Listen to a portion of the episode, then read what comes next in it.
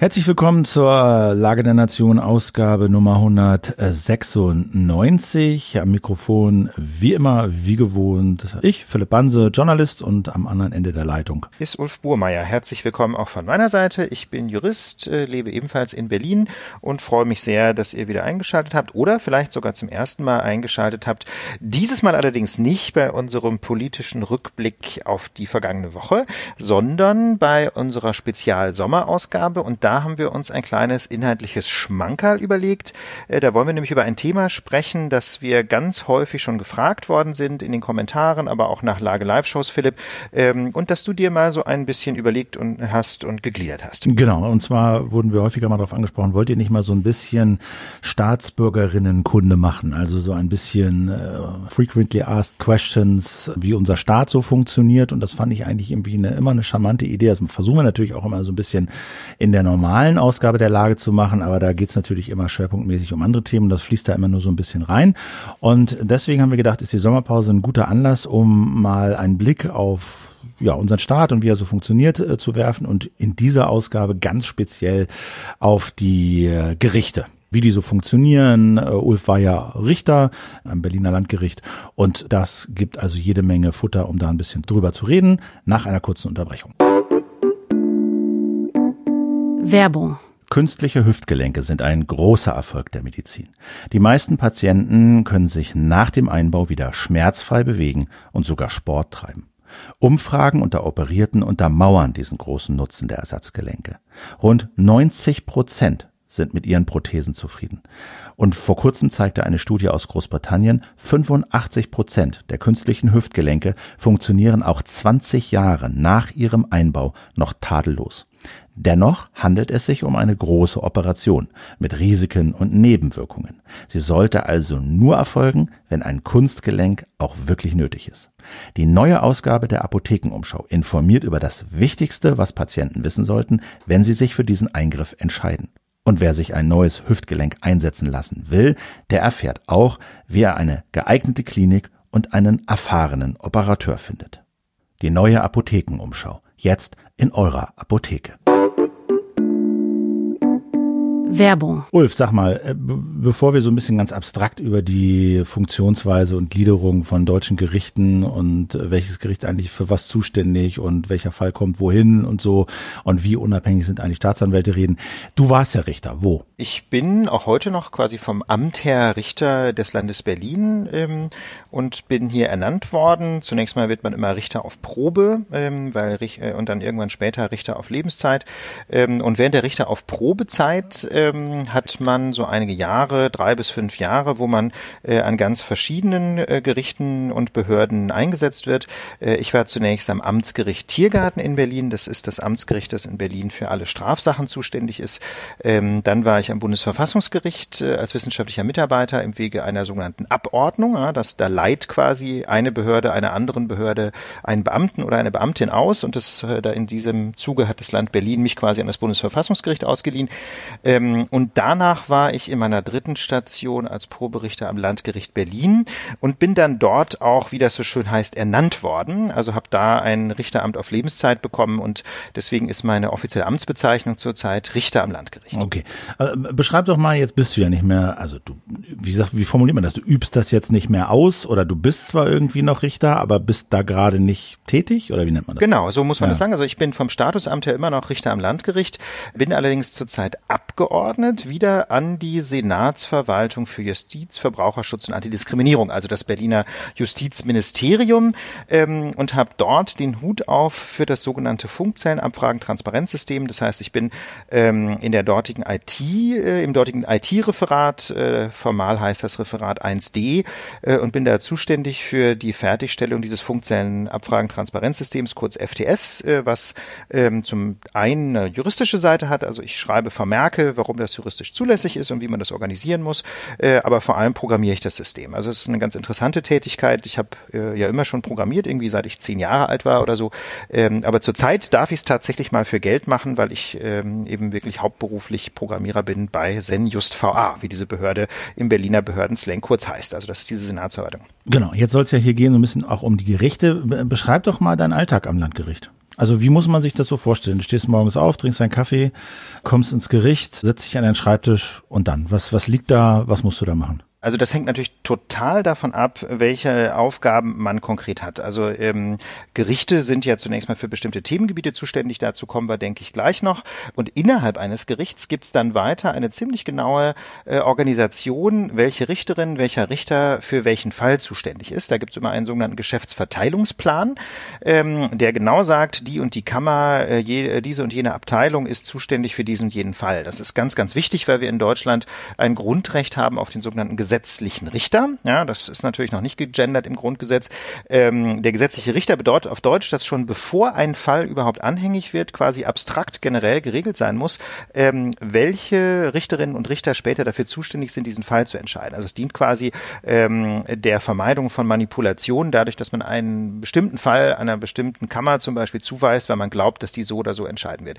Genau, und dieser gesetzliche Richter bestimmt, was man zu tun hat und ähm, in den, ich war in verschiedenen Kammern tätig am Land Landgericht. Also Kammer ist quasi so die kleinste Organisationseinheit, besteht normalerweise aus drei Menschen an einem Landgericht. Ähm, und da, äh, wie gesagt, war Wie viele Kammern hat so ein Landgericht? Ähm, die Zahlen gehen in Berlin bis Anfang 40 zurzeit, so. aber nicht alle Zahlen sind okay. besetzt. Also ich ganz genau kann ich die Zahlen ja. nicht sagen. Ich würde mal schätzen, wir haben so 25 bis 30 allein im Strafbereich, ja, ja äh, Strafkammern, aber es gibt dann auch noch eine ganze Menge Zivilkammern. Also die ganz genaue okay. Zahl. Aber die Größenordnung irgendwie okay. Und dann? Ja. Äh, naja, und, ähm, und in diesen Kammern, wo ich tätig war, ging es vor allem um Mord und Totschlag. Ähm, also ich war viele Jahre eingesetzt in sogenannten Schwurgerichtskammern, ähm, die eben Fälle entscheiden, äh, wo es um vorsätzliche Tötungsdelikte geht. Ich warum, war aber warum Schwurgericht? Warum Schwurgericht? Was heißt ja, das ist so ein, so ein alter historischer äh, Begriff, der ähm, ganz früher, äh, bis in die 20er Jahre, gab es auch in Deutschland so Geschworenengerichte, äh, so ein bisschen wie man das aus amerikanischen Filmen kennt. Ähm, und das ist dann, wie gesagt, abgeschafft worden. Äh, aber die historische Bezeichnung für die sogenannten Schwurgerichtskammern hat sich erhalten, aber äh, das ist, äh, wenn man wenn man will, eigentlich so ein alter Zopf. Also in der Sache sind es normale Strafkammern an einem ja. Landgericht. Ähm, aber es gibt im, im Gerichtsverfassungsgesetz, das ist also das Gesetz, das die Organisation der Gerichte in Deutschland grundsätzlich regelt, eben immer noch Spezialvorschriften für diese Schwurgerichtskammern. Und wie gesagt, das war so meine Hauptarbeit äh, in den Jahren am Landgericht. Ähm, Fälle, wo es um vorsätzliche Tötung ging, aber ich war zum Schluss auch mal äh, in einer allgemeinen Strafkammer. Da haben wir zum Beispiel ähm, so einen Fall von Zuhälterei, äh, erpresserischem Menschenhandel, Vergewaltigung verhandelt. Äh, und ich war auch eine Weile in einer Wirtschaftsstrafkammer. Das sind also äh, Strafkammer, die sich eben speziell mit ähm, zum Beispiel größeren Fällen von Betrug oder Steuerhinterziehung oder Insolvenzverschleppung oder derlei beschäftigen. Okay, also jetzt gibt's also intern, gerichtsintern äh, ist verteilt, wer welche Gebiete be, beackert, welche Kammer welche Gebiete beackert, welche Richter, Richterinnen da sind. Dann äh, ist genau verteilt, welche äh, Themen Themengebiete, die bearbeiten, dann kommen Fälle rein und dann werden die mehr oder weniger auf diese Kammern äh, verteilt. Und dann bist du also Richter an so einer Kammer. Und was passiert dann? Also wie ist dann, wie ist dann, wie ist so dein, dein Also ganz, ganz was praktisch. Ja. Ja, das muss man sich so vorstellen, man kommt morgens in sein Zimmerchen und dann gibt es da ähm, einen sogenannten Aktenbock. Ja, also Gerichte in Deutschland, das muss man sich vorstellen, funktionieren nach wie vor weitestgehend analog. Ähm, also die elektronische Akte zeichnet sich am Horizont ab, ähm, aber wann die denn wirklich mal im Arbeitsalltag ankommt, das bleibt abzuwarten. Äh, allenfalls arbeiten wir da oder arbeiten wir da in Moabit mit eingescannten Akten. Ähm, das war dann aber nur so ein Arbeitshilfsmittel, dass man halt quasi eine PDF-Datei einer Akte auf dem Laptop hatte und damit zum Beispiel in einer Verhandlung Verhandlung arbeiten konnte rechtlich maßgeblich ist, jedenfalls im Strafbereich, immer noch ganz klassisch die Papierakte. Und das muss man sich dann so vorstellen, dass dieser Aktenbock quasi zwei Fächer hat. Einer heißt Zutrag und einer heißt Abtrag. Ja, das ist nicht nur in Gerichten so, das ist auch in anderen Behörden so. Und der Zutrag heißt so, weil einem dort Akten zugetragen werden. Jedenfalls theoretisch. In der Praxis fehlt es inzwischen meist an den sogenannten Wachtmeistern, die diese Akten befördern. Deswegen holt man sich die Akten meistens selber äh, von, äh, von der sogenannten Geschäftsstelle. Das ist also der, ähm, der das, das Zimmerchen im Grunde, wo die Akten lagern und wo sie verwaltet werden äh, von äh, Justizsekretärinnen und Justizsekretären, die dann äh, mit diesen Akten weiterarbeiten. So, und dann, äh, also auf, man holt die sich selber oder sie werden einem gebracht, dann landen sie auf diesem Zutrag ähm, und dann nimmt man sich einfach der Reihe nach Akten von diesem Zutrag, ähm, schaut, was hinten in dieser Akte zu machen ist. Man liest also Akten immer dann von hinten nach vorne, ne, um zu schauen, Warum? was ist jetzt quasi der aktuelle Stand. Naja, wenn du, sonst dauert es viel zu lange. Du, so eine Akte kann ja ein paar hundert Seiten haben und du willst ja möglicherweise nur wissen, was jetzt konkret passieren muss. Also stell dir vor, ähm, äh, äh, du hast in einer Akte irgendwie jemanden aufgefordert, ähm, was zu schreiben und dieser Anwalt zum Beispiel schreibt dann, er braucht eine Fristverlängerung, weil er im Urlaub ist. Ja, ja. da musst du ja nicht die ganze Akte durcharbeiten, um äh, um zu entscheiden, ob du dem Mann seine zwei Wochen Fristverlängerung gewähren okay. Du guckst immer nur auf das Neueste so ein bisschen. Genau, du guckst ja. immer auf die letzte Seite ähm, und dann funktioniert es rein technisch so, dass man auf diese, also in den allermeisten Fällen, dass man auf diese letzte Seite eine sogenannte Verfügung schreibt. Das ist eine Anweisung an die Geschäftsstelle, also zum Beispiel an die Justizsekretärin, die dann äh, diese Verfügung ausführt und ähm, und da schreibt man rein, was man jetzt möchte, dass mit dieser Akte passiert. Also okay. der, die, der banalste, die banalste Verfügung wäre einfach zu sagen, Wiedervorlage in zwei Wochen. Ja, dann schreibt okay. man halt rein WV zwei Wochen. Das bedeutet dann, man macht jetzt erstmal nichts. Ja, äh, zum Beispiel, weil man darauf wartet, dass irgendein Brief eingeht von jemand anders. Das ist so die kürzeste Verfügung. Man kann aber natürlich auch eine Verfügung schreiben, wenn man einen Brief schicken will. Ja, schreibt man halt Verfügung zu schreiben an und dann kommt äh, die Adresse von demjenigen, den man schreiben will und dann schreibt man seinen Brief in die Verfügung und dann legt man seine Akte, wenn man damit fertig ist und unterschrieben hat und gestempelt hat, legt man die auf den Abtrag. Ja, und von diesem Abtrag wird die Akte dann hoffentlich irgendwann wieder auf die Geschäftsstelle befördert und dort wird dann die Verfügung ausgeführt. Das ist so jedenfalls der Normalfall. In der Praxis, wie gesagt, muss man die Akten häufig auch selber tragen oder es ist jemand auf der Geschäftsstelle krank oder so. Also in diesem, in diesem System kann natürlich auch eine Menge schiefgehen, aber im Grundsatz funktioniert es so, man legt die Akte auf den Abtrag und dann wird die Verfügung halbwegs zeitnah ausgeführt ähm, und dann die Akte wieder auf Frist gelegt normalerweise und irgendwann kommt die Akte dann wieder zu einem auf dem Schreibtisch. Das ist immer so der Kreislauf zwischen dem Richterzimmer und der Geschäftsstelle. Und jede, jede Akte gehört irgendwie zu einem, wahrscheinlich meistens zu einem Verfahren. Wie viel Verfahren hat man so? Das kann man Parallel. ehrlich gesagt nicht so allgemein sagen. Das hängt total davon ab, was es auch für Verfahren sind. Ja. Also zum Beispiel in der Schwurrechtskammer hatten wir im Jahr so knapp 20 Fälle ja, von Mord und Totschlag. Ja. Das sind aber natürlich typischerweise dann Fälle, äh, wo eine Akte auch mal drei, vier oder auch zehn Bände haben kann, ne? je nachdem, wie komplex der Fall ist.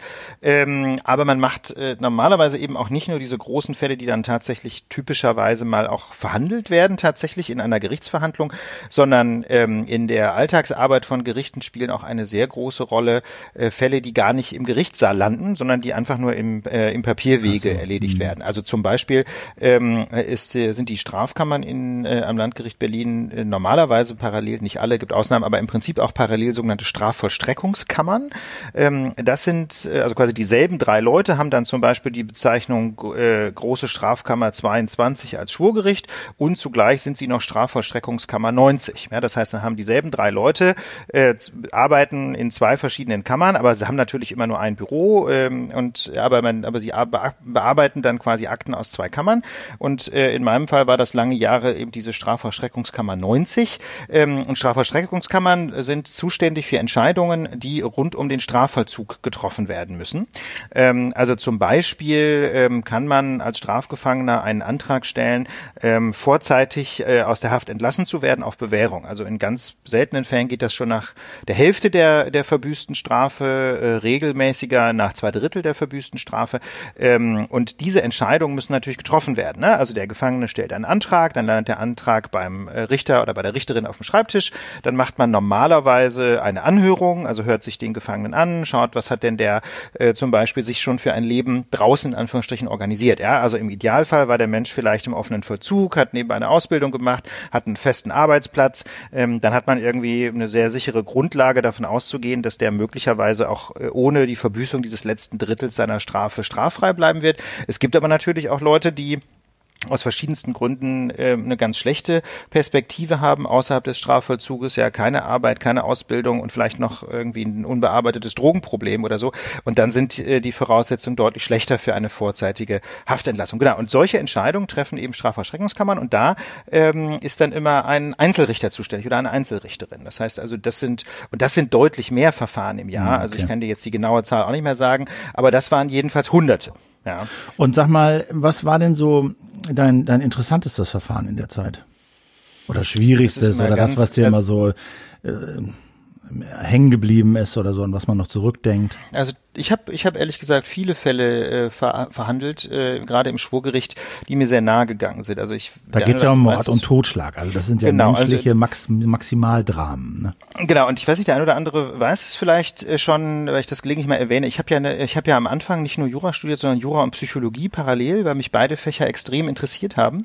Ähm, ich habe dann also äh, mich erst nach einer ganzen Weile endgültig für die Juristerei entschieden, aber dieses Interesse an Psychologie und gerade auch Psychopathologie, äh, Psychiatrie, ähm, das hat, äh, das ist eigentlich die ganze Zeit geblieben. Also ich finde es nach wie vor einfach irre spannend, darüber nachzudenken, warum Menschen sich eigentlich auf eine bestimmte Weise verhalten äh, und insbesondere auch warum, warum manche Menschen eben abweichendes Verhalten zeigen. Ne? Warum äh, und äh, das äh, passte einfach ganz wunderbar zu der Arbeit in der Schwurgerichtskammer, denn ähm, also im Normalfall ja, bringen sich Menschen ja erfreulicherweise nicht gegenseitig mhm. um. Ja, das heißt also, ähm, wenn das doch mal geschieht, dann liegt dem in aller Regel irgendeine Form von Extremsituation zugrunde. Also ein klassischer Fall könnte zum Beispiel sein, äh, dass jemand unter einer psychiatrischen Störung äh, leidet, also beispielsweise einer Schizophrenie. Da muss man an dieser Stelle immer den Disclaimer dazu sagen, die allermeisten Menschen, ähm, die unter psychiatrischen Erkrankungen leiden, sind absolut friedlich. Ja, das muss man immer dazu sagen, mhm. weil es immer dieses, dieses Stereotyp gibt. Äh, das hatten wir ja auch in der Lage schon, dann kommt das immer in den Kommentaren. Es gibt immer dieses Stereotyp, jemand ist in Anführungsstrichen irre, ja, was auch eine Bezeichnung ist, und sehr unsachlich, so, ne? die sehr gefährlich ist und unsachlich, deswegen sage ich in Anführungszeichen und versuche nochmal deutlich zu machen, dass eine schlechte Bezeichnung, also jemand, der unter einer psychiatrischen Störung leidet, ist in aller aller Regel nicht gefährlich, ja, da sollte man also keine Angst haben, aber natürlich landen in der Schwurgerichtskammer dann genau die ganz wenigen Menschen, äh, zum Beispiel mit einer mit einer paranoiden Schizophrenie, die eben doch äh, gefährlich geworden sind. Ähm, also ein typisches Symptom einer Schizophrenie ist ja das sogenannte Stimmenhören, ja, die sogenannten Phoneme.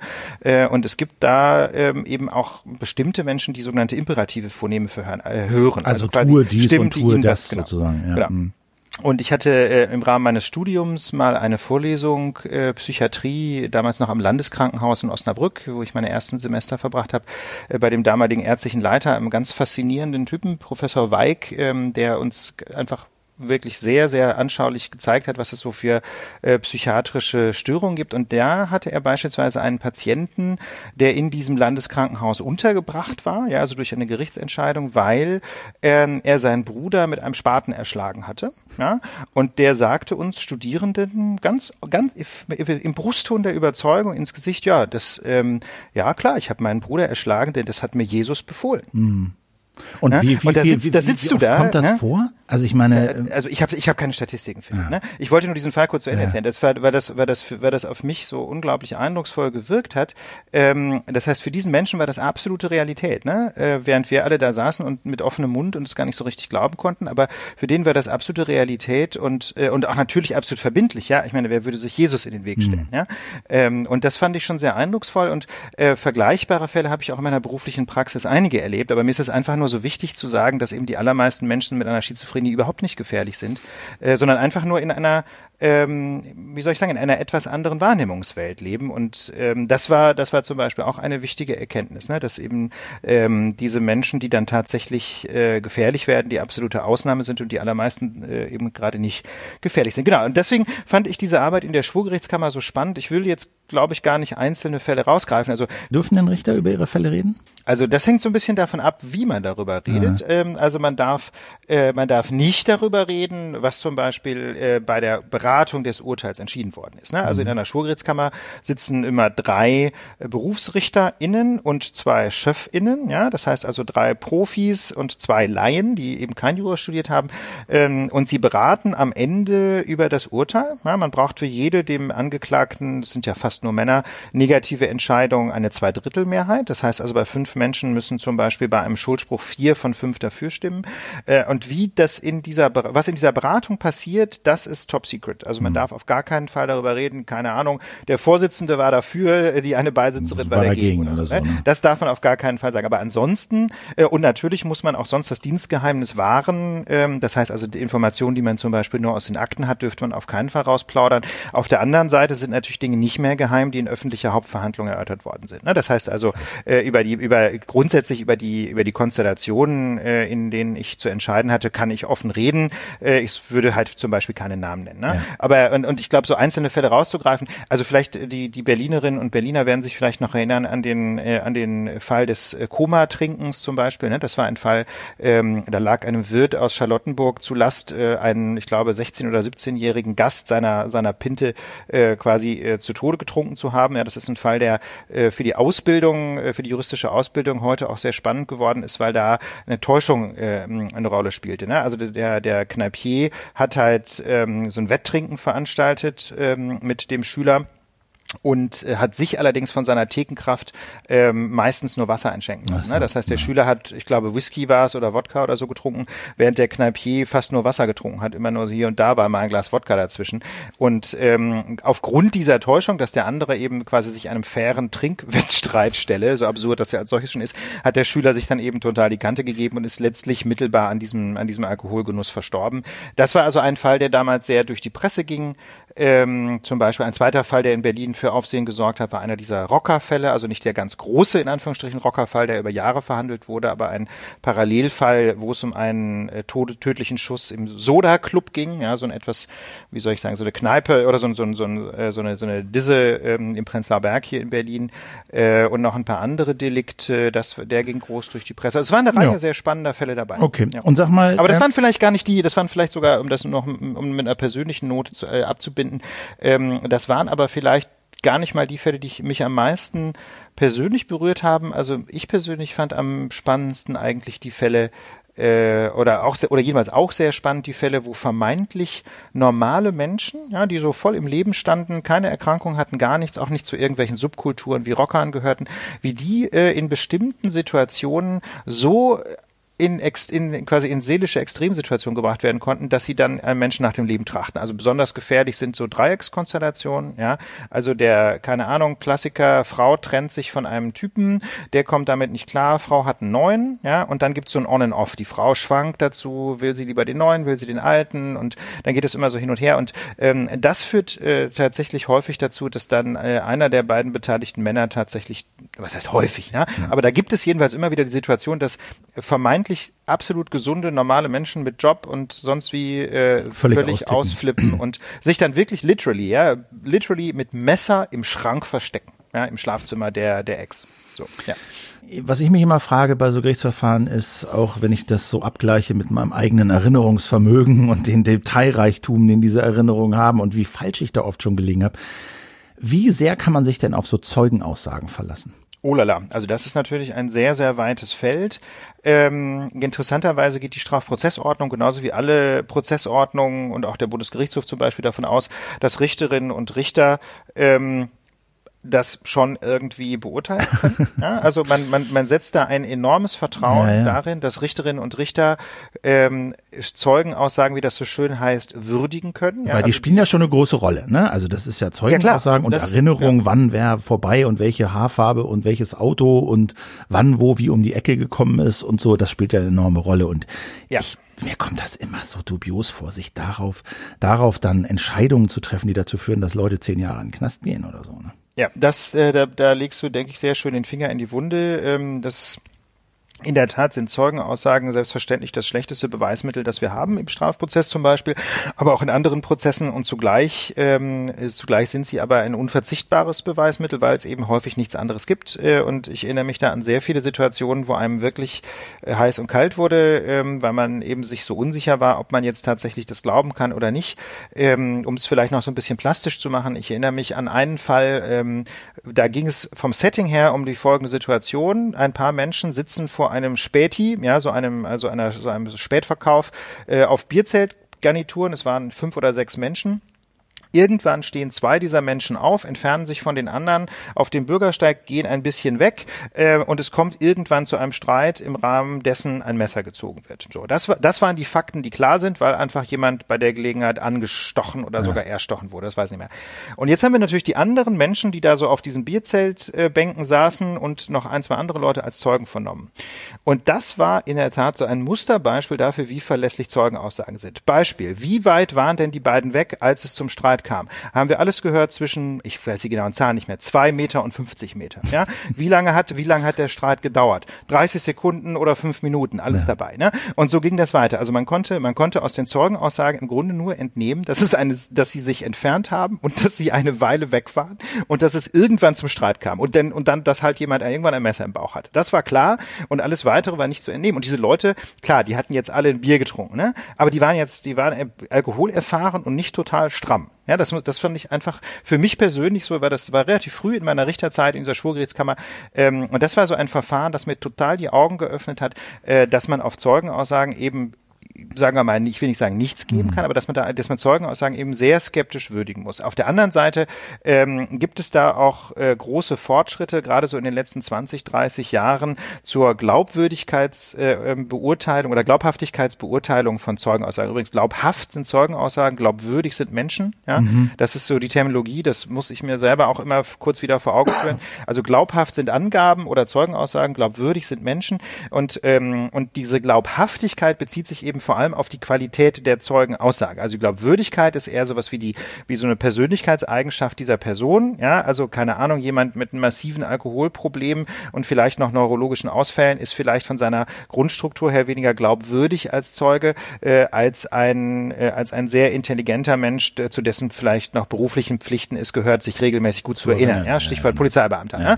Also da gibt's also bei der Glaubwürdigkeit gibt's Unterschiede, aber auch die Glaubhaftigkeit einer Zeugenaussage kann man durchaus auch mit objektiven Kriterien ähm, betrachten. Es ist jetzt also nicht nur reines Bauchgefühl, sondern okay. es gibt durchaus vernünftige Kriterien dafür. Also um mal so Beispiele zu nennen, ähm, eine, eine glaubhafte Zeugenaussage ist, oder es spricht für die Glaubhaftigkeit einer Zeugenaussage, wenn der Mensch, ähm, der das Zeugnis äh, leistet, äh, in dieser Zeugenaussage geistig flexibel springen kann.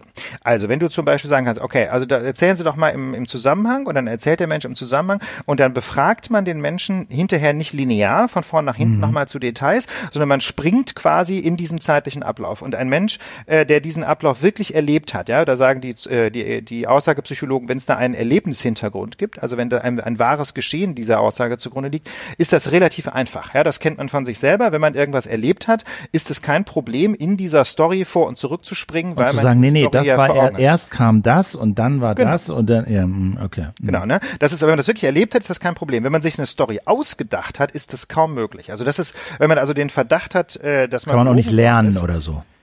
Also ich will jetzt hm. nicht sagen, dass man es ja. gar nicht lernen kann, aber es ist jedenfalls deutlich schwieriger, schwieriger in einem vermeintlichen Geschehen zeitlich flexibel hin und her zu springen, das man gar nicht erlebt hat. Mhm. So. Äh, das ist so eines dieser typischen sogenannten Realkennzeichen, ne? wenn jemand in der Lage ist, hin und her zu springen. Oder wenn jemand, äh, wenn jemand ähm, äh, die Geschichte erzählt mit einer ganzen Reihe von Details, die nicht eigentlich vermeintlich nicht zur Sache gehören. Ja? Das ist auch ein typisches Realkennzeichen. Also wenn ein Mensch sich an etwas erinnert, dann erzählt er eben eine ganze Menge Dinge und zwar nicht nur die, die man auch wirklich wissen wissen will oder die vielleicht für das Gericht wichtig sind, sondern erzählt dann eine ganze Menge drumherum. Während jemand, der sich was ausgedacht hat, auf ein bestimmtes Ziel hin, typischerweise so geradezu magnetisch angezogen wird von den Dingen, die er halt irgendwie dem anderen verkaufen will, ja. während er eben wenig ausschmückt. Aber das sind, das ist natürlich alles jetzt keine, Absage, äh, keine sowas, ne? das sind alles Anhaltspunkte. Das ist keine exakte Wissenschaft, aber wenn man das gelernt hat und Gott sei Dank gibt es da auch Fortbildungen für Richterinnen und Richter, wenn man das gelernt hat, ähm, Zeugenaussagen zu beurteilen, dann kann man das schon tun.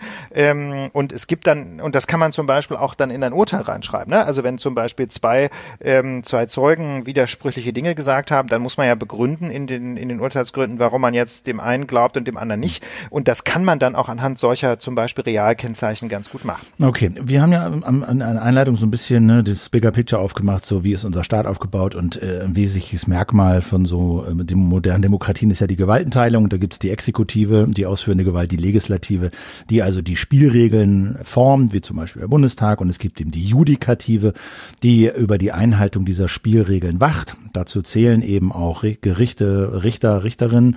Und diese drei Pfeiler eines Staates, die sollen halt möglichst unabhängig voneinander agieren können, sollen sich halt gegenseitig auch kontrollieren können. Und jetzt gilt das natürlich auch für Richter und Richterinnen. Und es ist immer so sprichwörtlich die richterliche Unabhängigkeit, die da häufig genannt wird. Was heißt das denn? In der Praxis für dich? Du bist Richter und du sollst unabhängig sein. Was bedeutet das in der Praxis? Was darfst du, was darfst du nicht? Äh, welche Vorzüge hast du, weil Richter wirklich unabhängig sind von Politikern, die ihnen irgendwas sagen wollen oder sowas? Na, das bedeutet halt tatsächlich, dass, äh, dass man völlig frei darin ist, wie man einen Fall entscheidet. Ähm, jedenfalls in den Grenzen des geltenden Rechts. Das ist natürlich völlig klar. Es gibt, äh, es gibt natürlich ähm, die Bindung an das Gesetz äh, und die Bindung an das Recht. Ne? Und das ist das Interessante, ähm, dass eben Recht deutlich mehr ist als das geschriebene Recht. Es gibt eben auch das Richterrecht. Ähm, und daran ist man selbstverständlich gebunden. Aber ansonsten ist man tatsächlich nur seinem Gewissen unterworfen. Das ist schon eine große Entscheidungsfreiheit und es ist natürlich auch eine große Verantwortung, die damit einhergeht. Ähm, sich wirklich genau zu überlegen, wie man einen Fall entscheiden möchte. Ähm, und ich finde es auch mal wieder eine große Herausforderung, sich dieser Freiheit tatsächlich zu stellen. Ne? Also äh, es gibt gerade in Deutschland eine große Tendenz, diese Freiheit quasi sprachlich zu verstecken. Ja? Also in ganz vielen Gerichtsentscheidungen äh, liest man so Formulierungen wie es war so und so zu entscheiden oder das Gericht hatte und so weiter so. und so weiter. Das mag ja im Einzelfall so sein, ja, dass die Entscheidung tatsächlich nur so plausibel äh, gewesen wäre, wie sie auch tatsächlich getroffen wurde. Ähm, trotzdem finde ich das kulturell interessant, dass man sich versteckt hinter solchen vermeintlichen Zwängen, denn also meine persönliche Erfahrung ist, dass in nahezu allen Fällen es extrem große Entscheidungsspielräume gibt. Ähm, zum beispielsweise kann man ja auch durchaus von obergerichtlicher Rechtsprechung abweichen, also entweder weil man denkt, dass der Fall ein bisschen anders liegt, ja, das nennt man dann im angloamerikanischen Raum Distinguishing, ne, dass man halt äh, versucht quasi einen Unterschied zu finden, warum der, der Präzedenzfall gar nicht so richtig anwendbar ist. Oder indem man einfach sagt, na, das mag ja sein, dass das Obergericht das so entschieden hat, ich halte diese Entscheidung aber für falsch. Ne? Und das ist eben durchaus legitim. Also man darf als Richterin durchaus abweichen von obergerichtlichen Entscheidungen. Man ist dann natürlich gut beraten, diese Abweichung vernünftig zu begründen, weil man sonst im Zweifel auf ein Rechtsmittel hin wieder aufgehoben wird. Ähm, aber genau so, wie soll ich sagen, entwickelt sich das Recht ja auch fort, ne? dass also jetzt nicht alle äh, RichterInnen an einem Untergericht quasi wie die Lämmchen das immer genauso machen wie das Obergericht, sondern jedenfalls nach einer bestimmten Weile macht es auch Sinn, äh, diese sich jedenfalls zu überlegen, ob man diese Rechtsprechung eigentlich überzeugend findet. Also man kann jetzt nicht ständig quasi den Renegade spielen, den Rebellen spielen, äh, weil das ja auch mit deutlich größerem äh, Begründungsaufwand einhergeht, aber äh, von Zeit zu Zeit ist das durchaus sinnvoll. Also du hast es eben schon erwähnt, obergerichtliche Verfahren. Wie ist denn die Struktur? Also es fängt ja unten an mit, den, mit dem Amtsgericht und endet dann irgendwann mit dem Bundesverfassungsgericht. Aber wie ist diese Struktur dazwischen und wo landet welcher also, Fall? Oh Also das ist also mal grob so Executive ein, ein ganz weites Feld. Wir haben wir haben ja zunächst mal ähm, ganz verschiedene Gerichtsbarkeiten in Deutschland, ne? ganz verschiedene Gerichtszweige.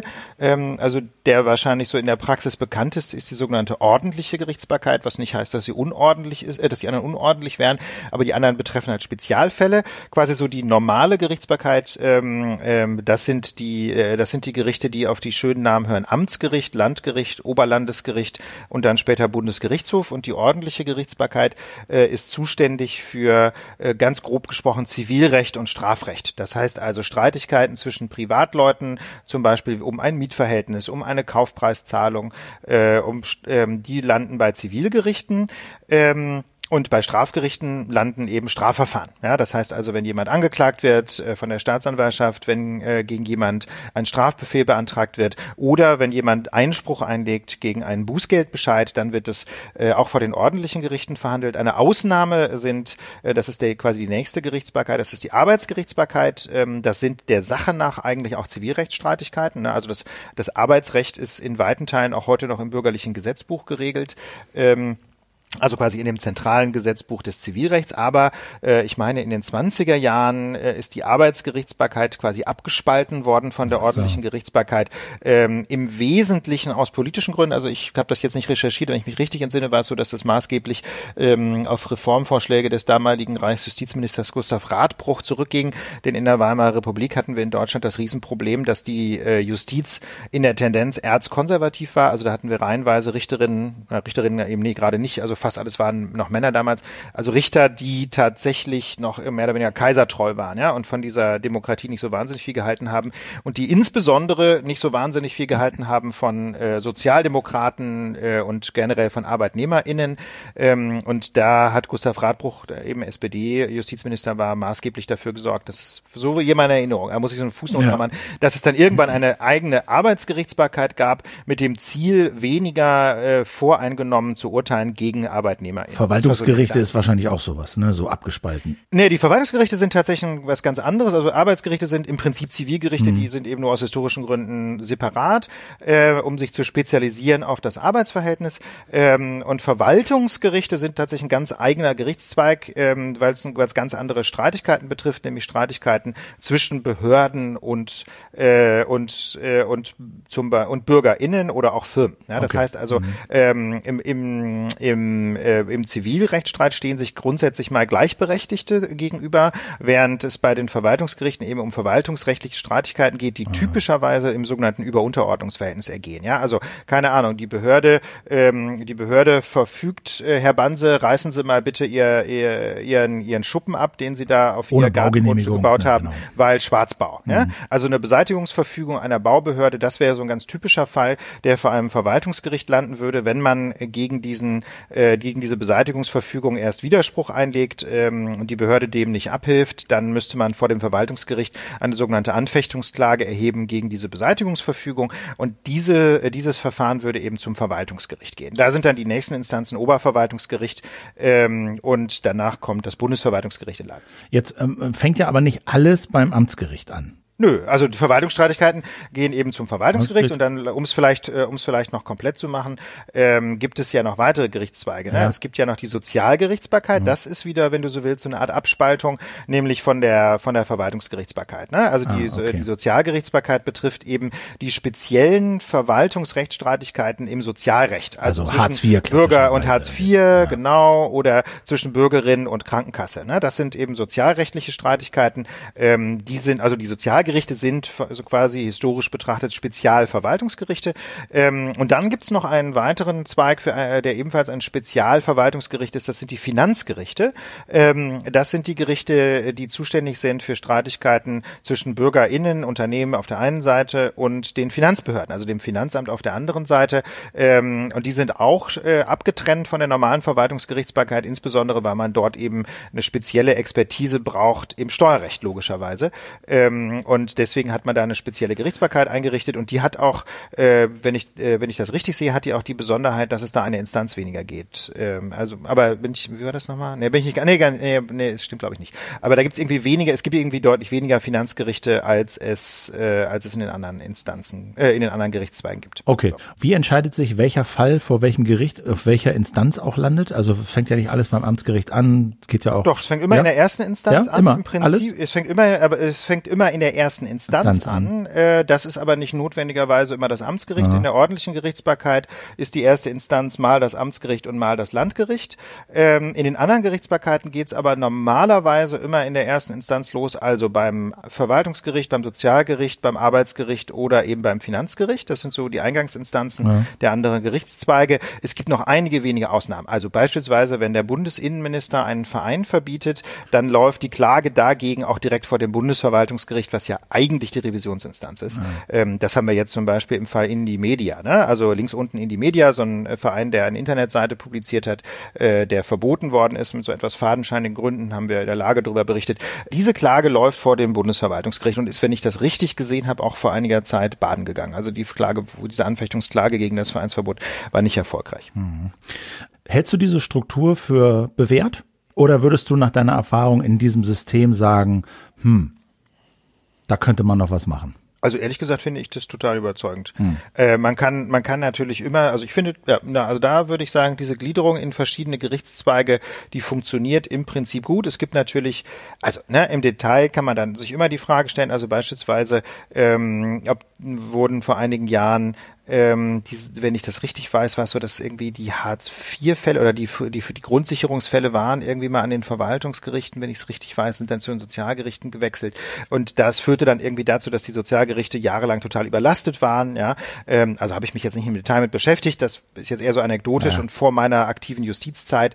Ähm, das heißt also so Hin- und Herschiebereien zwischen den Gerichtszweigen führen dann häufig zu Problemen, ähm, weil man dann eben natürlich erstmal neues Personal aufbauen muss in der Gerichtsbarkeit Gerichtsbarkeit, die damit einmal mehr belastet ist und so. Aber im Großen und Ganzen finde ich, ist diese Gliederung durchaus bewährt, weil sie äh, eine gewisse Spezialisierung erlaubt. Ne? Also wenn jetzt, äh, also theoretisch wäre ja denkbar, dass es nur eine öffentlich-rechtliche Gerichtsbarkeit gäbe, also Verwaltungsgerichte, Sozialgerichte und Finanzgerichte mhm. alle äh, in einer Gerichtsbarkeit.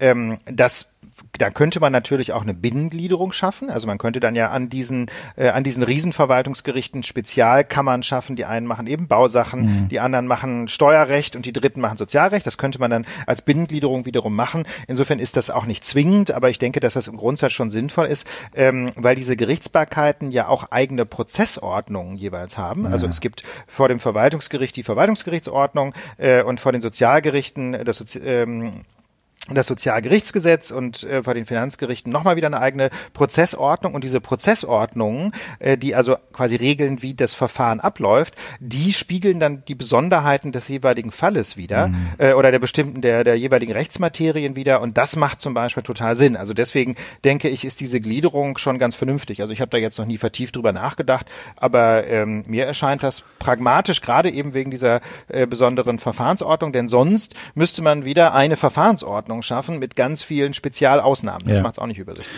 Richterunabhängigkeit haben wir erwähnt. Würdest du sagen, die ist in Deutschland gegeben? Also steht auf dem Papier, aber ist das in der Praxis auch so? Also im Großen und Ganzen würde ich denken, die gibt es. Ich habe in meiner in meiner Zeit an Gerichten wirklich nie, das kann ich so deutlich sagen, den Fall erlebt, dass von mir erwartet worden wäre, dass ich so und so entscheide. Jedenfalls nicht von öffentlich, äh, von von von offizieller Seite. Also dass jetzt irgendwie der berüchtigte Anruf des Gerichtspräsidenten gekommen wäre. Also Burmeier, also das wäre ja schon schön, wenn der jetzt verurteilt würde, der so und so. Das gab es jetzt nicht. Oder von Politikern äh, oder anderen. Äh, nein, um Gottes Willen. Also das, äh, ich glaube auch ehrlich gesagt, dass das äh, wirklich als totales No-Go gilt. Einflussversuche gab es tatsächlich nur von der Boulevardpresse. Also wir hatten mhm. mal, äh, wir hatten mal äh, so Journos von Spiegel TV auf dem Hals, äh, die uns tatsächlich, also uns als Kammer mehr oder weniger nötigen wollten, bestimmte Leute schuldig zu sprechen. Das war, finde ich, ein ziemlicher Skandal damals auch. Ähm, aber ähm, also das haben ich jedenfalls habe das als den Versuch wahrgenommen, die Entscheidung unserer Kammer zu beeinflussen im Interesse, im Interesse von bestimmten Leuten. Und das fand ich einen krassen, eine krasse Verletzung journalistischer ethischer Standards. Das muss man deutlich sagen. Eine andere Sache ist ja die Staatsanwaltschaft. Was macht die und wie ist es mit der, mit, mit ihrer Unabhängigkeit bestellt? Naja, also die Staatsanwaltschaft äh, hat eine ganz interessante Twitter-Rolle. Also formal ist die Staatsanwaltschaft ja auch Teil der Justiz. Ne? Das heißt also, ähm, aber es gibt eben keine justizielle Unabhängigkeit, sondern nur eine richterliche Unabhängigkeit. Und das bedeutet, äh, Staatsanwältinnen und Staatsanwälte sind im Prinzip nicht unabhängig, sondern äh, obwohl sie organisatorisch Teil der Justiz sind, im Justizministerium verwaltet werden, ähm, äh, genießen sie im Prinzip keine Unabhängigkeit, sondern sind Beamtinnen und Beamte in einer Behörde, in denen ihm im Prinzip auch Anweisungen gegeben könnten. Also theoretisch könnte ein Justizminister in die Staatsanwaltschaft reinregieren. Auf der anderen, da gibt es also auch ein sogenanntes Weisungsrecht. Auf der anderen Seite wird dieses Weisungsrecht natürlich politisch strikt kontrolliert. Also man könnte sich jetzt politisch nicht erlauben, ähm, als Staats, äh, als, als Justizminister oder Justizsenator ähm, auf ein bestimmtes Verfahren direkt Einfluss zu nehmen. Was allerdings schon geschieht, sind sogenannte Berichtsanforderungen. Ne? Also dass ein äh, Justizminister oder ein Justizsenator sich mal berichten lässt von seinem seiner Staatsanwaltschaft, wie ein bestimmtes Verfahren läuft.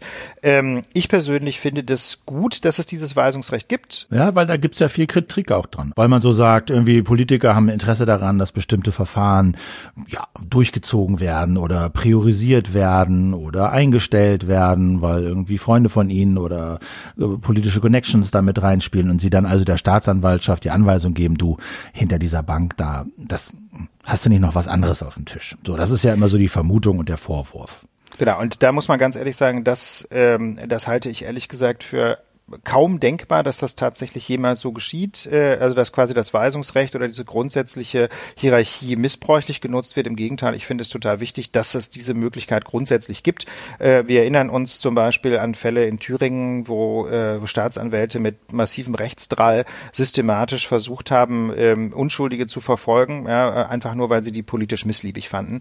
Äh, und da war es aus meiner Sicht extrem wertvoll, dass das Justizministerium da reinregiert hat, ähm, um die äh, Leute Leute so ein bisschen zur Raison zu bringen. Man muss dabei ja immer sehen, ein Staatsanwalt alleine kann natürlich allenfalls Ermittlungsmaßnahmen veranlassen. Er kann ja selber kein, keine Verurteilung herbeiführen. Und eine politische Einflussnahme auf die Staatsanwaltschaft muss sich ja immer auch dem politischen Diskurs stellen. Ne? Das muss man immer sehen. Das, ich finde es gut, dass es dieses, äh, dass es dieses Instrument als letztes Mittel gibt, denn ich sehe die Missbrauchsgefahr als extrem gering an, weil ja ein, äh, jeder Justizsenator da äh, damit rechnen muss, dass das in der Presse diskutiert wird und gegebenenfalls dann auch politisch hart kritisiert wird. Und wie ist das Verhältnis von Staatsanwaltschaft und Polizei? Man muss sagen, die Polizei äh, hat ja im Grunde so eine Art Twitter-Stellung. Ne? Die Polizei ist zum einen ähm, zuständig für die Verhütung von, von Straftaten und anderen Störungen der öffentlichen Sicherheit. Das ist quasi die präventive Aufgabe der Polizei, die richtet sich nach den Landespolizeigesetzen. Und dann gibt es die sogenannte repressive Arbeit der Polizei. Das ist der Bereich der Strafverfolgung und der richtet sich nach der Strafprozessordnung des Bundes. Also die Polizei ähm, hat, hm. je nachdem, was sie gerade tut, zwei verschiedene Hüte auf. Das kann in der Praxis auch auch zu einigen Verwirrungen führen. Aber in dem Bereich, den du jetzt angesprochen hast, Philipp, geht es ja um die repressive mhm. Tätigkeit der Polizei, also die Verfolgung bereits begangener Straftaten. Ähm, und da ist die Polizei im Prinzip, ähm, früher hieß das auch mal so Hilfs, sind, ähm, Hilfsbehörde der Staatsanwaltschaft. Hil früher hieß es, hieß es immer so, die Polizisten sind Hilfsbeamte der Staatsanwaltschaften. Heute ist das im Gesetz ein bisschen freundlicher formuliert. Aber im Kern ist es nach wie vor so, dass die Staatsanwaltschaft die Ermittlungen führt, die Ermittlungen leitet ähm, und dann an die Polizei Ermittlungsaufträge gibt. Natürlich ist das je nach Fall unterschiedlich ausgestaltet, aber grundsätzlich mal hat die Sachleitung die Staatsanwaltschaft, die, äh, der Staatsanwalt, die Staatsanwältin führt ein bestimmtes Ermittlungsverfahren äh, und die Polizei ähm, führt dann diese Ermittlungshandlung aus. Also keine Ahnung, Staatsanwalt schreibt in die Akte, ähm, bitte noch folgende Zeugen vernehmen, ja, und dann geht die Akte zur Polizei und äh, der, äh, der Beamte dort oder die Beamtin überlegt sich dann, äh, aha, wo wohnen die Leute, schickt denen eine Ladung und vernimmt die und äh, schreibt ein Protokoll über die Vernehmung und schickt die Akte zurück. So ist grundsätzlich der Ablauf. Aber natürlich ähm, sind die äh, sind die Beamtinnen und Beamten der Polizei jetzt nicht auf eine rein passive Rolle reduziert. Also zum Beispiel schreiben die auch häufig Zwischenberichte in die Akte und regen dann Ermittlungshandlungen an. Also zum Beispiel könnte man auf den Gedanken kommen, ja, nach derzeitigem Stand der Ermittlungen ähm, könnte es sich so verhalten, äh, dass der Beschuldigte mit dem gestohlenen Handy so und so telefoniert. Ähm, wir könnten doch jetzt mal äh, versuchen, dieses Handy zu orten. Ah. Oder wir könnten doch jetzt mal die Gespräche dieses Handys abhören, wenn wenn der Fall entsprechend liegt, wenn er also entsprechend gravierend ist.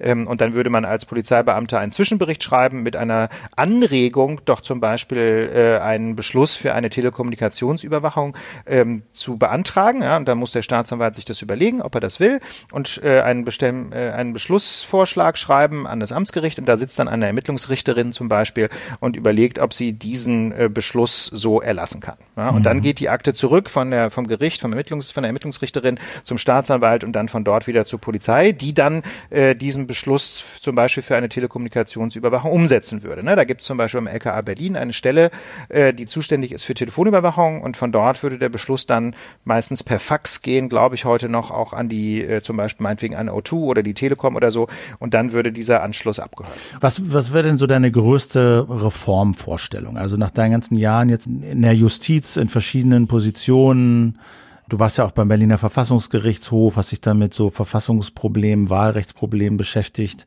die jetzt Berlin betroffen haben? Also das ist das ist eine gute eine gute Frage, Philipp, denn aus der Perspektive des Verfassungsgerichtshofs, äh, wo ich natürlich immer nur Entscheidungsvorschläge gemacht habe, ne? also nie irgendwas selber entschieden habe, das muss man mal dazu mhm. sagen. Das waren neun Richterinnen und Richter, die die Entscheidung getroffen haben. Ich habe da nur Entscheidungsvorschläge geschrieben. Ähm, da würde ich sagen, ähm, im Großen und Ganzen, glaube ich, funktioniert unser Rechtsstaat sehr, sehr gut. Also wir bekommen ja beim, haben beim Verfassungsgericht im Zweifel die pathologischen Fälle auf den Tisch, wo Dinge schiefgelaufen sind. Und selbst in den Fällen, wo die Leute sagen, das ist da hier jetzt was schiefgelaufen, würde ich in aller Regel sagen, ähm, ist das, ist der, hat der Rechtsstaat eigentlich funktioniert, aber es gibt ein ganz großes Manko, das sich, glaube ich, in den letzten vielleicht 10 bis 20 Jahren entwickelt hat und das ist die Überlastung der Justiz. Ja. Mit anderen Worten, ähm, mit anderen Worten viel zu wenig Personal für die Fälle, die da sind äh, und viel zu schlechte technische Unterstützung. Das muss man auch sagen. Also EDV in der Justiz ist ein Riesenproblemthema. Das möchte ich jetzt nicht im Detail naja, ausführen. Aber du hast es ja vorhin schon angedeutet. Das wird ja genau, schon ne? klar irgendwie so. Ne, also das, äh, das, man muss einfach sagen, dass die Justiz in Deutschland, das sind in, in den verschiedenen Bundesländern auch sehr sehr unterschiedlich, aber im Grundsatz nicht so wahnsinnig gut ausgestattet ist mit Technik ähm, und mit und, und sehr schlecht ausgestattet ist mit Personal. Äh, und das führt einfach zu drastischen Qualitätsproblemen. Also das ist das, äh, wenn man, wenn du jetzt sagst, äh, benenn mal das eine zentrale ja. Problem, dann würde ich sagen, äh, wir haben ein Qualitätsproblem durch Überlastung, insbesondere der Richterinnen und Richter. Ähm, und um dieses Qualitätsproblem oder um das Überlastungsproblem zu lösen, hat der Gesetzgeber in den letzten 20 Jahren auch sogenannte Vereinfachungsgesetze erlassen, die zum Beispiel in vielen Fällen äh, dazu führen, dass ein Richter oder eine Richterin keine Begründung mehr schreiben muss oder nur noch eine sehr knappe Begründung. Und das ist ein Riesenproblem, weil ähm, das natürlich Arbeit spart, aber in manchen Situationen spart es, sparen sich dann die Kolleginnen und Kollegen offenbar auch das genaue Nachdenken. Also das ist, wäre so das Problem, das ich identifizieren würde. Ähm, formale Einsparungen sind, äh, sind eben nicht immer ein Vorteil. Also insbesondere wenn Dinge nicht begründet werden müssen, führt das nicht unbedingt dazu, dass Entscheidungen besser werden, sondern je nach persönlichem Arbeitsethos und je nach persönlicher Überlastung kann das eben auch dazu führen, dass nicht generell und nicht in vielen Fällen, aber immer doch mal wieder quasi kurzer Prozess gemacht wird und auch schlampig gearbeitet wird. Und insofern, wenn du mich nach einer Reformidee fragst, würde ich sagen, man müsste diese in den letzten 20 Jahren etwa eingeführten Vereinfachungen im Bereich äh, Begründung von Entscheidungen, die müsste man zurücknehmen. Also ich würde, ich würde da unbedingt dafür plädieren, dass Entscheidungen immer zu begründen sind. Ähm, natürlich kann die, kann die Begründung unterschiedlich ausführlich ausfallen, aber ähm, also es ist auch meine persönliche Erfahrung, dass man häufig erst beim Schreiben einer Begründung Entscheidung wirklich merkt, ob, da, ob die Entscheidung richtig ist. Und ich kann mich an viele Fälle erinnern, wo ich einen Beschluss mir überlegt hatte, in, äh, angefangen habe, ihn zu begründen und dann gemerkt, oh, das ist das, das schreibt sich nicht. Ja, das ist auch so eine Formulierung, das schreibt sich nicht, das kann einfach nicht stimmen und dann dreht man es halt um und schreibt es andersrum und mit einmal merkt man, das geht auf. Ja, und diese Situation habe ich so oft erlebt, ja, dass ich wirklich dafür plädieren würde, zu sagen, diese diese vielen vermeintlichen Erleichterungen, die äh, die sind eben auch ein Qualitätsverlust. Ähm, und da würde ich zurückschrauben haben und dann auf der anderen Seite äh, die Justiz besser ausstatten, zum einen mit Personal, zum anderen mit wirklich funktionierender EDV. Ja, das ist ein weites Feld, wie gesagt, wollen wir jetzt nicht aufmachen, aber das wären so meine zentralen Überlegungen. Ja, denn es sind ja auch unglaublich komplexe Verfahren zum Teil in so Wirtschaftssachen und so, wo, wo, wo man ja Aktenberge hat und unglaublich komplexe Zusammenhänge und wo äh, man Monate dran sitzt und davon, da fallen dann wahrscheinlich auch viele andere Sachen unter den Tisch. Vielleicht ähm, als letztes noch, ich meine, du kannst ja, wenn du Jura studierst und dein, dein Staatsexamen, das zweite Staatsexamen machst, hast du ja verschiedene Kurven und äh, Graden, in die du abbiegen kannst. Du kannst Anwalt, Anwältin werden, du kannst Richter werden, kannst Staatsanwalt, äh, Staatsanwältin werden. Warum äh, bist du denn Richter geworden? Wo, wo, was ist das Besondere und der besondere Charme? Da verdient man ja nicht so irre viel, das muss man auch sagen. Ne? Also wenn du Anwalt bist in der Wirtschaftskanzlei, verdienst du ja ein Vielfaches. Äh, warum äh, Richter? Ehrlich gesagt ähm, finde ich die richterliche Tätigkeit außerordentlich spannend. Das ist das eine. Und zum anderen ähm, hat, hatte ich durchaus länger mit dem Gedanken gespielt, ähm, eher Strafverteidiger zu werden. Also ich habe in meiner juristischen Ausbildung äh, lange Praktika gemacht bei Strafverteidigern, äh, fand das auch sehr, sehr wichtig, also die Arbeit der Strafverteidiger, weil ich das Gefühl hatte, äh, dass in solchen Situationen einfach der Mensch dem Staat ganz besonders existenziell ausgeliefert ist. Äh, Strafverfahren sind immer hart, ja, für, äh, für die für die Beschuldigten und zwar selbst dann, wenn sie im Ergebnis freigesprochen werden. Ähm, insofern glaube ich, ist es ist eine effektive Strafverteidigung sehr wichtig, insbesondere um Fehlurteile zu vermeiden. Ähm, und hatte da durchaus mit diesem Gedanken gespielt. Und dann habe ich aber in meiner letzten ausführlichen Anwaltsstation im Referendariat einfach äh, mal so ein bisschen genauer nachgedacht und gedacht, na ja, also ähm, gerade wenn wenn dir ein liberales Strafrecht äh, am Herzen liegt, ja, wo eben möglichst keine Fehlentscheidungen vorkommen, dann ist natürlich Strafverteidigung wichtig. Aber als Anwältin oder als Anwalt entscheidet man eben nicht. Ne? Man mhm. kann natürlich Schriftsätze einreichen, aber entscheiden tun irgendwie andere. Und deswegen habe ich mir überlegt, es muss eben auch Menschen in der Justiz geben, denen Grundrechte, denen ein Freiheit freiheitliches Strafrecht oder generell äh, grundrechtlich vertretbare Justiz am Herzen liegen. Kann man denn da wieder rausfliegen? Also wenn das jetzt mal nicht so ist, kann man rausgeschmissen werden? als Richter? Nö, also prinzipiell nicht, sofern man sich jetzt nicht strafbar macht. Mhm. Ne? Also wenn man natürlich sich eine Freiheitsstrafe von einem Jahr einfängt oder noch länger, ähm, dann wird man wie jeder Beamte aus dem Dienst entfernt, prinzipiell. Aber grundsätzlich mal ist eben Teil der richterlichen Unabhängigkeit auch die Unkündbarkeit. Mhm. Okay, dann als aller, allerletzte Frage noch was machen eigentlich Notare? Das muss man so, weil das ist immer also, so. ja, das ist natürlich, also, das ist was ganz anderes. Also, ja, äh, äh, die Notare, ähm, Notare sind, äh, das haben auch so eine Twitter-Stellung, also sie sind grundsätzlich mal privatwirtschaftlich tätig. Ja, das heißt also, also in manchen Bundesländern kann man zugleich Rechtsanwalt und Notar sein. Es gibt in anderen Bundesländern die Regel oder teilweise ist es sogar innerhalb eines Bundeslandes unterschiedlich.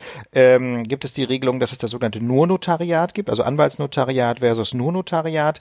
Ähm, und die äh, sind aber typischerweise eben in vielen Teilen Deutschlands sind es Anwälte, die dann irgendwann parallel noch äh, quasi diesen dieses Notariat verliehen bekommen. Und das ist tatsächlich so ein Amt, äh, das der Staat Privaten überträgt, damit sie bestimmte Aufgaben vornehmen, die aber eigentlich staatliche Aufgaben sind, insbesondere nämlich das Beurkunden von Verträgen. Ja, da möchte man eher, das möchte man eben nicht rein in private Hand lassen, sondern da möchte man jemanden ähm, damit betrauen, der im Grunde sowas wie Hoheitsgewalt ausübt. Ja, also äh, diese Beleihungen sind sind ganz interessant, weil da eben der Staat nicht durch Beamte handelt, sondern der Staat handelt durch Private. Der Staat verleiht quasi Privaten staatliche Macht. Ja, ein anderes Beispiel für diese Beleihung wären zum Beispiel die Schornsteinfegermeister. Ja, ähm, die Schornsteinfeger, die die eben sogenannte Feuerstätten prüfen, wie das so schön heißt im Gesetz, ähm, also Heizungen auf Deutsch mhm. meistens oder Kamine, die bekommen eben auch vom Staat die Macht verdienen, das zu tun, die, keine Ahnung, die, die, die Temperatur des Abgases zu messen und, mhm. und die CO2 oder was sonst zu machen. Mhm. Schadstoffe, die machen ja alles Mögliche. Äh, und und dann eben einen Bescheid zu erteilen über diese Messung und gegebenenfalls können die ja auch sagen, jetzt, äh, jetzt wird irgendwie diese Heizung stillgelegt. Ja. Ja? Äh, das heißt also, die üben dann, obwohl sie privatwirtschaftlich tätig sind, staatliche Macht aus äh, und sie rechnen das ja auch quasi hoheitlich ab. Also sie, sie schicken dir keine Rechnung, sondern einen Gebührenbescheid. So, ich bei den Schornsteinfeger bin ich nicht mehr ganz sicher, aber jedenfalls die Notare machen das so. Mhm. Weil die habe ich so kennengelernt als Leute, die einfach unfassbar schnell Urkunden vorlesen können. Ja, das müssen sie ja auch, ja, genau. Und äh, ja. dann, ja, dann irgendwie ihre Unterschrift darunter setzen und dann einen ganzen Sack voll Geld kassieren. Das ist so meine Wahrnehmung. Ja, wobei, ob, ob das viel Geld ist oder das hängt ja so ein bisschen vom Gegenstandswert mhm. ab. Ne? Also teilweise müssen die auch sehr viel vorlesen für sehr wenig Geld. Das ist sehr unterschiedlich. Teilweise allerdings, wenn sie jetzt keine Ahnung, äh, ein großes äh, Stückchen Wiese aufteilen in 30 Baugrundstücke und den immer selben Kaufvertrag äh, schließen, dann ist es im Zweifel sehr schnell verdientes Geld. Also das, da gibt's, das ist glaube ich sehr unterschiedlich, aber äh, jedenfalls grundsätzlich kann man sich merken, es sind Private, denen aber der Staat äh, die Macht verliehen hat, äh, zum Beispiel Urkunden zu beurkunden. Okay, Ulf, dann würde ich sagen, war's das für diese Woche. Die Lage der Justiz ist ausführlich und abschließend beurteilt, verurteilt, abgeurteilt und wir machen Winke Winke. Und wir hören uns wieder mit einer weiteren Sommerlage in zwei Wochen bevor wir dann wieder eine reguläre Lage der Nation euch in die Hörgeräte spielen pusten. Genau. Und wir freuen uns natürlich auch über Feedback zu dieser Speziallage. Vielleicht greifen wir das dann nochmal irgendwann wieder auf. Ähm, und insofern, wenn ihr weitere Fragen habt dazu, wie unsere Justiz funktioniert, äh, ihr kennt unsere Kommentarfunktion auf lagedernation.org. Da freuen wir uns auf eure Beiträge. Genau. Und äh, auch interessant, ne, überhaupt dieses, sagen wir, ich würde das jetzt mal so ein bisschen staatsbürgerliche äh, Format, bisschen Staatsbürgerinnen, Staatsbürgerkunde, äh, ob euch das interessiert, ob man das irgendwie ausbauen sollte oder lieber sein lassen sollte. Feedback ist willkommen. Danke für euer Zuhören, danke für die Geduld, danke für die Treue und euch noch einen schönen, gesunden Sommer. Bis dahin. Einen schönen Sommer. Bis bald. Tschüss.